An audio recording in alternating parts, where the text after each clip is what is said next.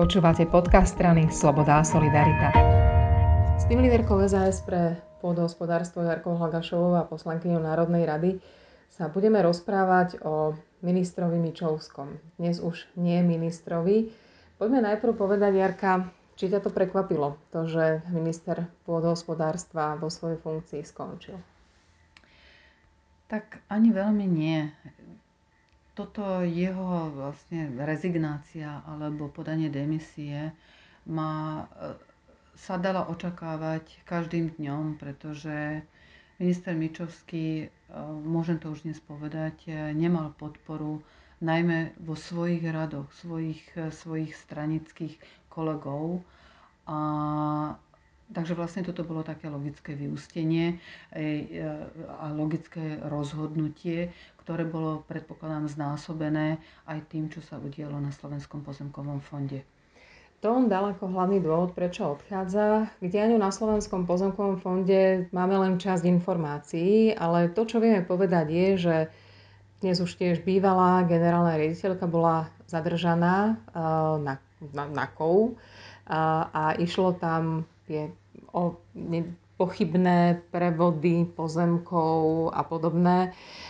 Bola to nominantka ministra Mičovského a on teda vyvodil zodpovednosť, že ak ju tam poslal, je tam nejaká korupcia, sme protikorupčná vláda, on teda končí. Slovenský pozemkový fond je e, inštitúcia, ktorá rieši prenájom pozemkov na Slovensku a on je taký zakliatý za posledné roky. Ja si myslím, že takmer každá jedna inštitúcia v pôsobnosti ministerstva pôdohospodárstva je taká nejaká zakliata. Čo teda môžem povedať je, že e, rieši sa kauza e, z rokov 2016-2020, čiže e, nejde o kauzu tejto vládnej koalície. To, že teda pán minister, bývalý minister Miečovský si vybral pani Bartošovú a za, za generálnu riaditeľku Slovenského pozemkového fondu je na ňom a vlastne on to potom následne aj vyvodil politickú zodpovednosť za to, že vybral práve ňu. Čas ukáže, či, či vlastne kde bolo pochybenie, či tam bolo pochybenie. Na toto sa vôbec nechcem pozerať. Ak už teda sa bavíme o Slovenskom pozemkovom fonde, tak by som chcela povedať, že treba sa pozerať dopredu a treba hlavne čo najskôr vymenovať nového štatutárneho zástupcu, pretože všetky zmluvy, ktoré, ktoré zverejňuje Slovenský pozemkový fond, tak musia byť podpísané dvoma štatutármi. Vráťme sa ešte k ministrovi Mičovskému. Ako sa tebe s ním robilo? Ty si s ním hodiny a hodiny strávila na rôznych rokovaniach za ten posledný rok.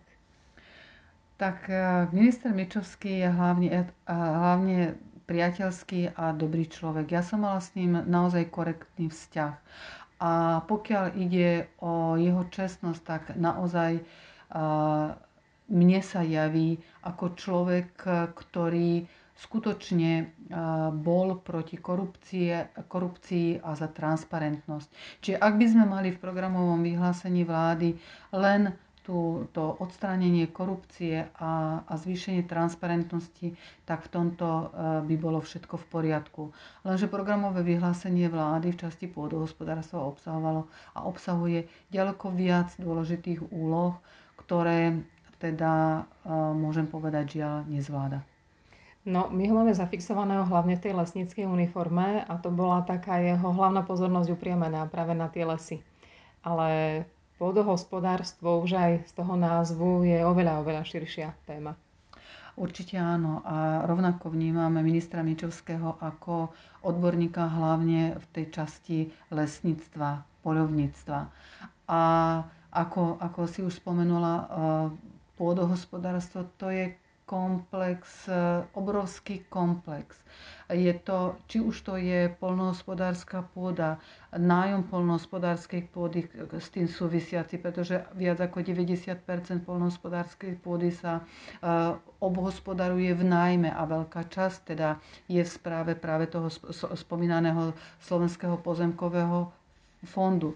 Následne to je produkcia potravín, čiže je tu potravinársky priemysel, je tu úradná kontrola, nielen potravín, ale je tu kontrola aj chovania zvierat, pestovania rastlín, to je, čo je teda ústredný kontrolný a skúšobný ústav pôdohospodársky.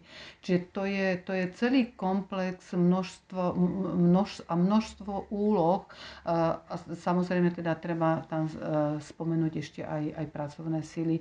Čiže to, tento rezort treba vnímať, mať taký, by som povedala, taký tak prelezený a prešpikovaný a všetko vidieť v tých súvislostiach. No, všetko so všetkým súvisí, asi tak. Nemal veľa času až tak si to osvojiť a hlavne pandémia to celé aj skomplikovala. Teraz ale príde nový minister. Čo budeš od neho očakávať, alebo čo by možno, že ani nie politici, ale farmári, polnohospodári, spracovatelia, malí, veľkí, čo by mali chcieť od toho nového ministra? Ťažká úloha.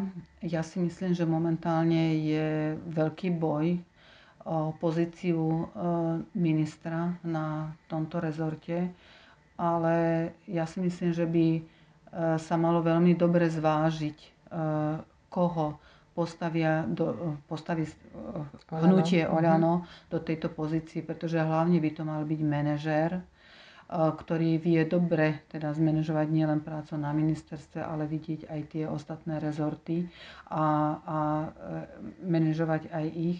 A ďalej mal by to byť, mal by to byť človek, ktorý bude uznávanou autoritou. Uznávanou autoritou nielen na ministerstve, ale aj v rámci koalície, a hlavne teda v rámci, v rámci vlastnej strany.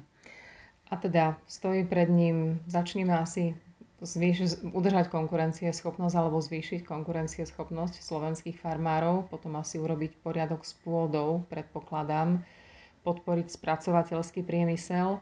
Na čo som ešte zabudla? No, tých úloh pred ním stojí neskutočne veľa ale eh, hlavne teda do čoho sa musí pustiť je práve tá spoločná polnohospodárska politika, strategický plán, to znamená pre rozdelenie peňazí uh-huh. v rámci tejto spoločnej polnohospodárskej politiky, vytvorenie vízie na 7 rokov. Druhá vec, ktorá ho čaká, je určite sanovanie pôdohospodárskej platobnej agentúre, ktoré teda hrozí, že eh, na jeseň by mohla stratiť akreditáciu, čo je to je alfa a omega, omega, pretože ja si neviem predstaviť, že by polnohospodári krajine mali prestať dostávať peniaze, či už priame platby alebo projektové peniaze. Tu by naozaj hrozil krach mnohých firiem, mnohých polnohospodárov. A okrem toho samozrejme e, sú tie pozemkové úpravy, čo z môjho pohľadu je kľúčová úloha rezortu, pretože to je, to je 30-ročný dlh každej jednej ponovembrovej vlády a vlastne ten rozvoj polnohospodárstva my môžeme očakávať až vtedy, keď polnohospodári budú hospodáriť na vlastných pozemkoch, nielen v prenajme.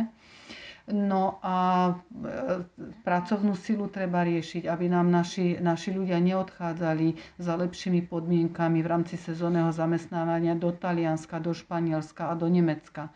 Ale aby sa vytvorili pre, nich, e, pre týchto ľudí podmienky tu, aby radšej zostali doma, a zbierali jahody a paradajky u nás na Slovensku a nemuseli odchádzať preč do zahraničia od svojich rodín. Ak by som mohla novom ministrovi pošepkať, tak mu poviem, nech ste vezme za poradkyňu. Ďakujem veľmi pekne. Ďakujem veľmi pekne a pekný deň prajem.